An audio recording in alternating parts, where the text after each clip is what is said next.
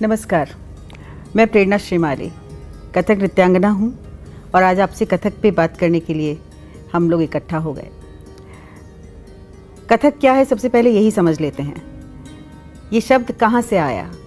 तो ये शब्द तो आया कथा से। और कथक अपने आप में क्या है? तो ये समझना ज़रूरी है कि हिंदुस्तान में सात तरह की शास्त्रीय नृत्य शैलियाँ हैं।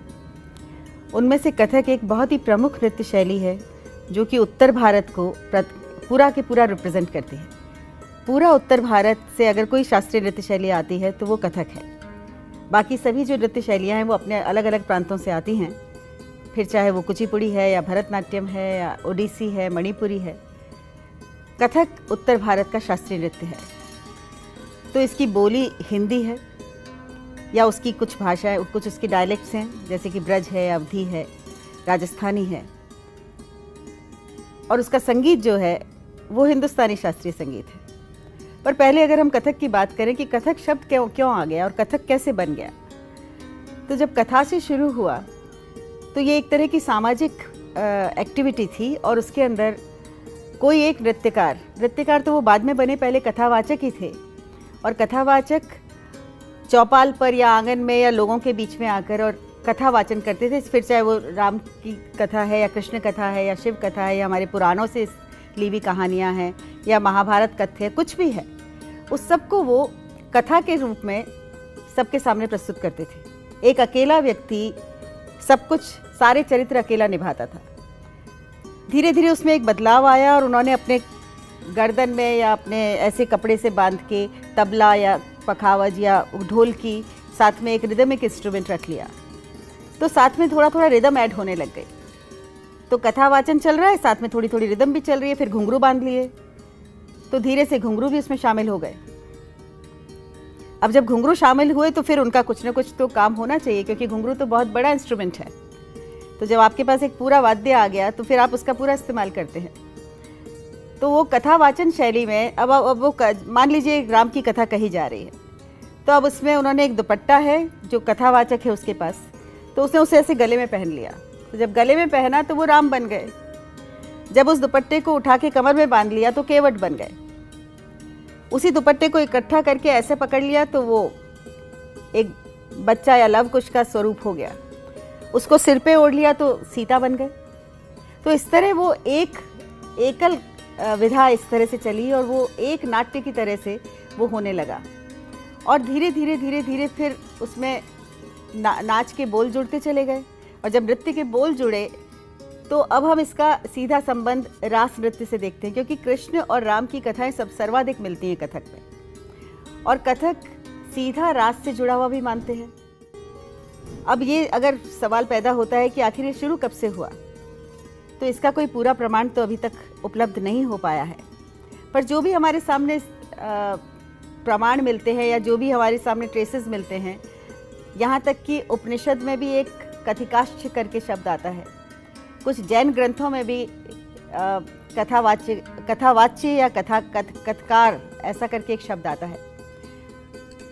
ये भी कहा जाता है कि महाभारत में जब अर्जुन ने बृहन्नला का रूप धरा था तो जो नृत्य सिखाया उर्वशी को, वो कथक था।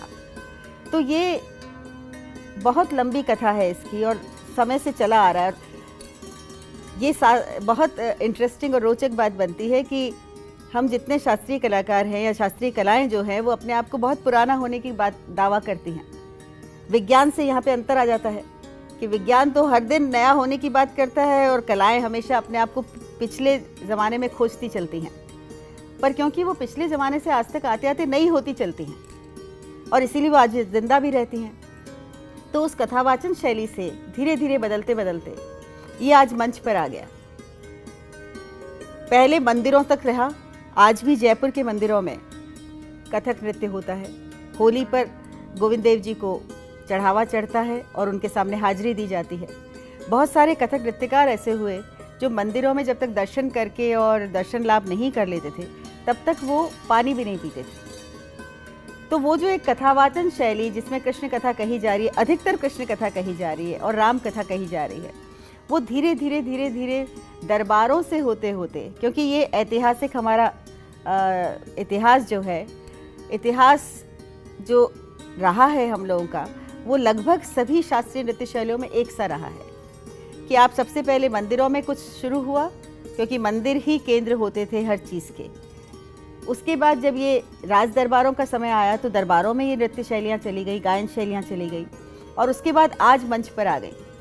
तो ये तीन जो क्रम दिखाई देते हैं, वो लगभग सभी नृत्य शैलियों में समान दिखते हैं। तो कथक में भी ऐसा हुआ।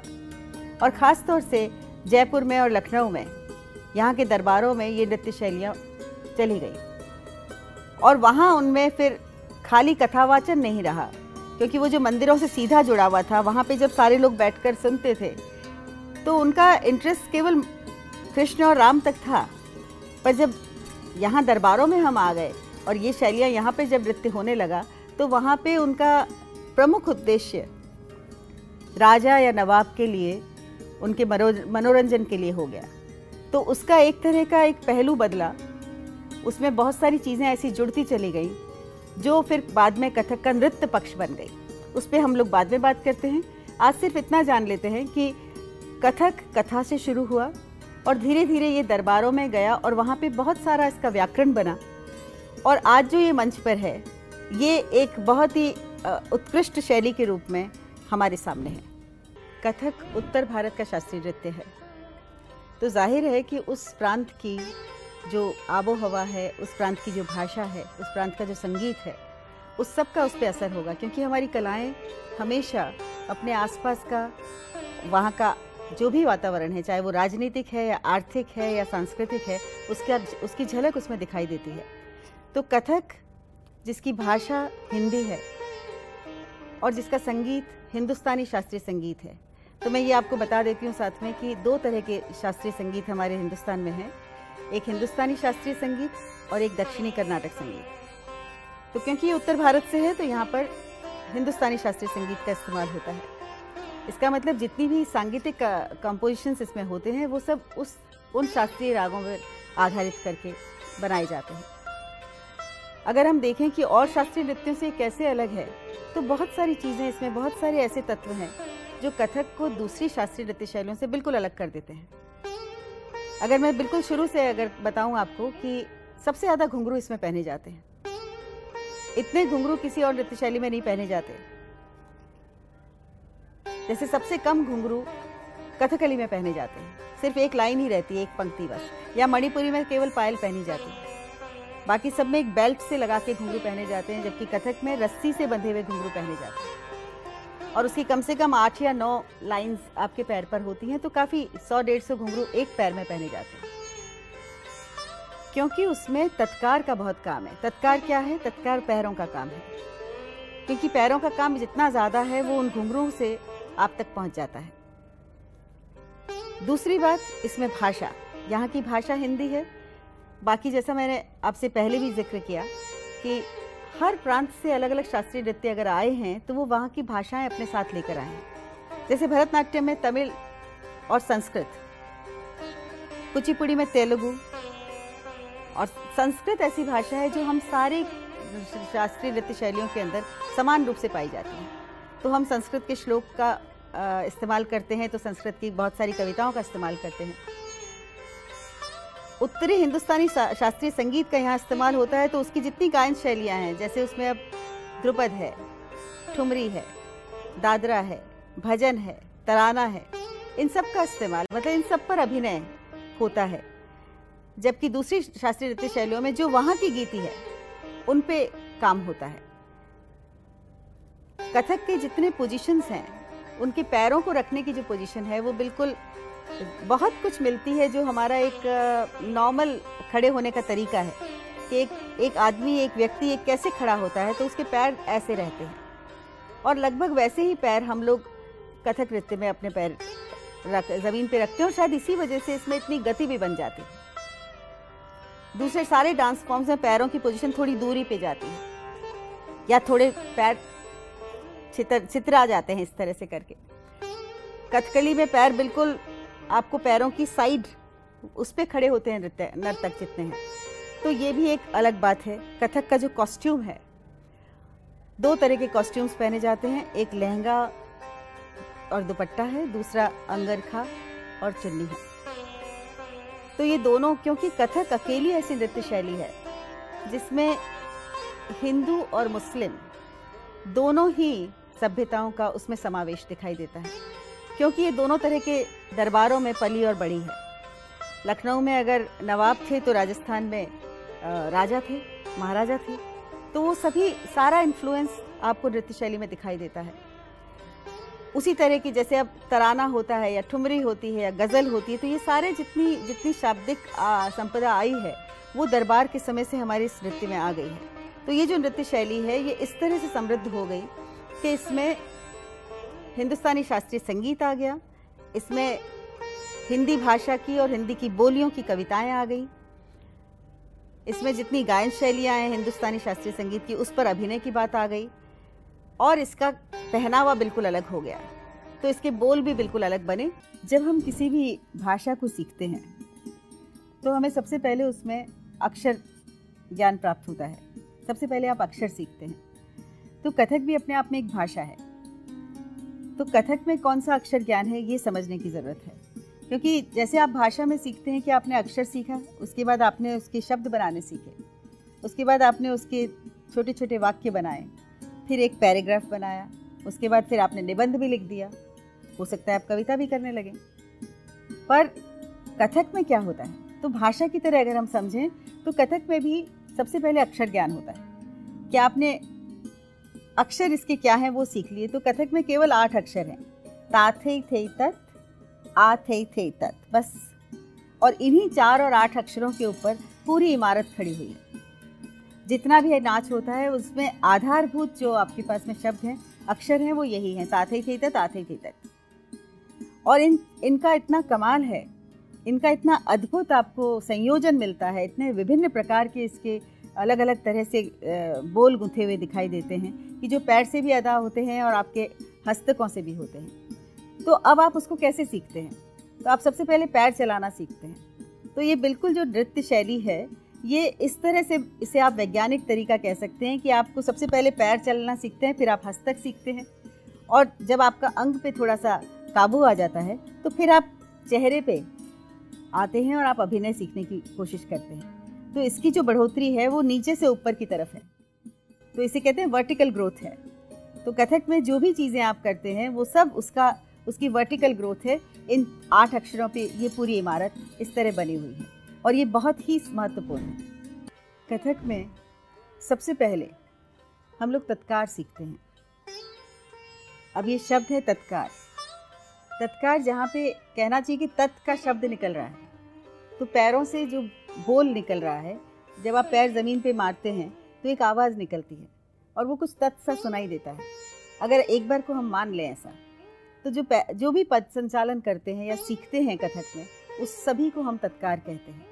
उसमें अलग अलग बोल भी होते हैं कि ताथित आथित होगा या तकिट दिकिट तक होगा। तो इस तरह के ये दो ऐसे बेसिक बोल हैं, जिनके ऊपर, जिनकी बहुत सारी वैरायटीज़ बनती हैं। और उसी से फिर जोड़ते जोड़ते हम उसके अलग अलग प्रकार सीख लेते हैं। कभी उसमें लड़ी है तो कभी उसमें तिहाई है, कभी उसमें छंद है, कभी उसमें मुखड़ा है। ये सारे पद संचालन के तरीके हैं। अब जब पद संचालन आपने सीखा, उसके बाद में हम हस्तक सीखते हैं। अब हस्तक क्या हुए? तो जब आप पूरे हाथ का इस्तेमाल करते हैं और जब आप ऐसा करके सीखते हैं तो हस्तक बनते हैं। पर अगर आप सिर्फ़ इतने हाथ का इस्तेमाल करते हैं तो अब इसमें मुद्राएँ बनती हैं। फिर चाहे वो ऐसा हो या ऐसा हो या ऐसा हो या ऐसा हो तो ये जब पूरा हाथ इस्तेमाल हुआ तो हस्तक बना और जब सिर्फ़ कलाई तक इस्तेमाल हुआ तो मुद्रा बनी। और इसके बहुत सारे वेरिएशन हमको दिखाई देते हैं और शास्त्रों में जैसे संयुक्त, असंयुक्त मुद्राओं का ज़िक्र है तो वो भी कथक में सीखा जाता है।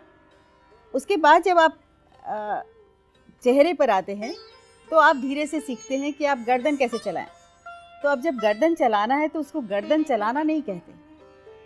बल्कि उसको हम गर्दन का डोरा कहते हैं। कि आप बहुत हल्का सा गर्दन को आप ऐसा चलाते हैं तो वो गर्दन का डोरा है। कि मतलब वो इस्तेमाल इतना बारीकी से होता है। तो जैसे कि एक धागा होता है पतला, अब वो धागा हल्का सा हिला तो कैसे दिखा? या आपने आँखों के ऊपर जो भौएँ हैं उनको चलाया तो भौं संचालन होता है। पहले हमारे ऐसे कलाकार भी हुए हैं जिन्होंने जो भावों से तत्कार करते थे कि ता, थे थे तक आ, थे थे तक ऐसा। तो ये जो भाव संचालन है, ये भी कथक में ज़रूरी बात है। तो गर्दन का डोरा है, भाव संचालन है, हस्तक है, पैरों से तत्कार है। तो ये ये सारे शब्द धीरे धीरे फिर इसके आगे और हमारी शब्द संपदा बढ़ती जाती है। जब हम नृत्य करते हैं तो नृत्य के साथ कुछ आपके सहयोगी कलाकार भी होते हैं। तो कहना चाहिए संगत वाद्य होते हैं और उन्हें बजाने वाले वादक कलाकार होते हैं। तो संगत वाद्य कौन से हैं? ये भी एक बड़ी खासियत है जो कथक को दूसरी विधाओं से अलग करती है। कथक में आधारभूत तरीके से तबला और सारंगी बजती है। अब सारंगी जो है वो अद्भुत साज है। सारंगी ऐसा साज है, कई बार कहते हैं सौरंगी है, उसके सौ रंग हैं। और सबसे बड़ी बात यह है कि जब सारंगी बजाई जाती है, वो गज से बजती है और जो वादक है, वो अपने नेल्स के एज बिल्कुल नीचे से, नाखून के नीचे वाले हिस्से को जब तार पे घिसते हैं और फिर यहाँ से बजाते हैं तो वो एक बहुत ही पेनफुल कहना चाहिए ट्रीटमेंट है, क्योंकि उस साज की आवाज़, उस तार की आवाज़ यहाँ से लगने के बाद ही बजती है। तो इसलिए वो ऐसे करके बजता है। वो साज है और वो वुमन ह्यूमन वॉइस के बहुत करीब है। कि हमारी जो मानवीय आवाज़ है, उसके बहुत करीब आता है सारंगी। सारंगी का जो जो धुन उससे निकलती है, जो आवाज़ उससे निकलती है। तो सारंगी एक बहुत महत्वपूर्ण साज है, तबला एक महत्वपूर्ण साज है। अब इन दोनों साज के साथ क्या होता है? सारंगी पे एक नगमा बजता है, एक ट्यून बजती है, एक सांगीतिक कहना चाहिए, एक धुन बजती है, जो कि किसी न किसी हिंदुस्तानी शास्त्रीय राग पर आधारित है। और वो जो बजता है, वो क्योंकि गज से बज रहा है, इसलिए वो टूटता नहीं। है तो उसमें जो सुर हैं, वो एक के बाद एक लगातार एक दूसरे से जुड़ते बजते जाते हैं और वो जो धुन बजती है, उसको हम आव, कहते हैं नगमा या लहरा। और वो लगातार बजती जाती है, अगर आप तीन ताल कर रहे हैं, जो कि सोलह मात्रा का ताल है तो उसमें वो जो नगमा बजेगा, वो एक से सोलह मात्रा तक आपको दिखाएगा और फिर वापस एक पे आ जाएगा। और ये ट्यून लगातार बजती चली जाती है। ये सारंगी का काम है कि जो आपको ताल का एक आधार दिखाती है। तबला बजता है। तबले पे बोल बजते हैं। तो जो बोल आपके पैर से निकल रहे हैं, वो लगभग वही तबले पे निकलते हैं। तो एक तरह से तबला आपके घुंघरू के बोल को एम्पलीफाई कर देता है। उसे और बढ़ा के सुनाता है। और फिर तबले के बोलों की बंदिशें भी नाची जाती हैं। एक और इंस्ट्रूमेंट है, जिसे पखावज कहते हैं। तो वो इस तरह बजता है। तो पखावज के भी अपने बोल हैं, पखावज की भी अपनी प्रक्रिया है। उसके बोलों की बंदिशें भी कथक में नाची जाती हैं। जिनको हम परन कहते हैं। तबले के बोलों से बंदिशें नाची जाती हैं, तोड़ा टुकड़ा कही जाती हैं। तो इस तरह से ये जो साज हैं, ये बहुत ख़ास हैं, जो कथक में इस्तेमाल होते हैं।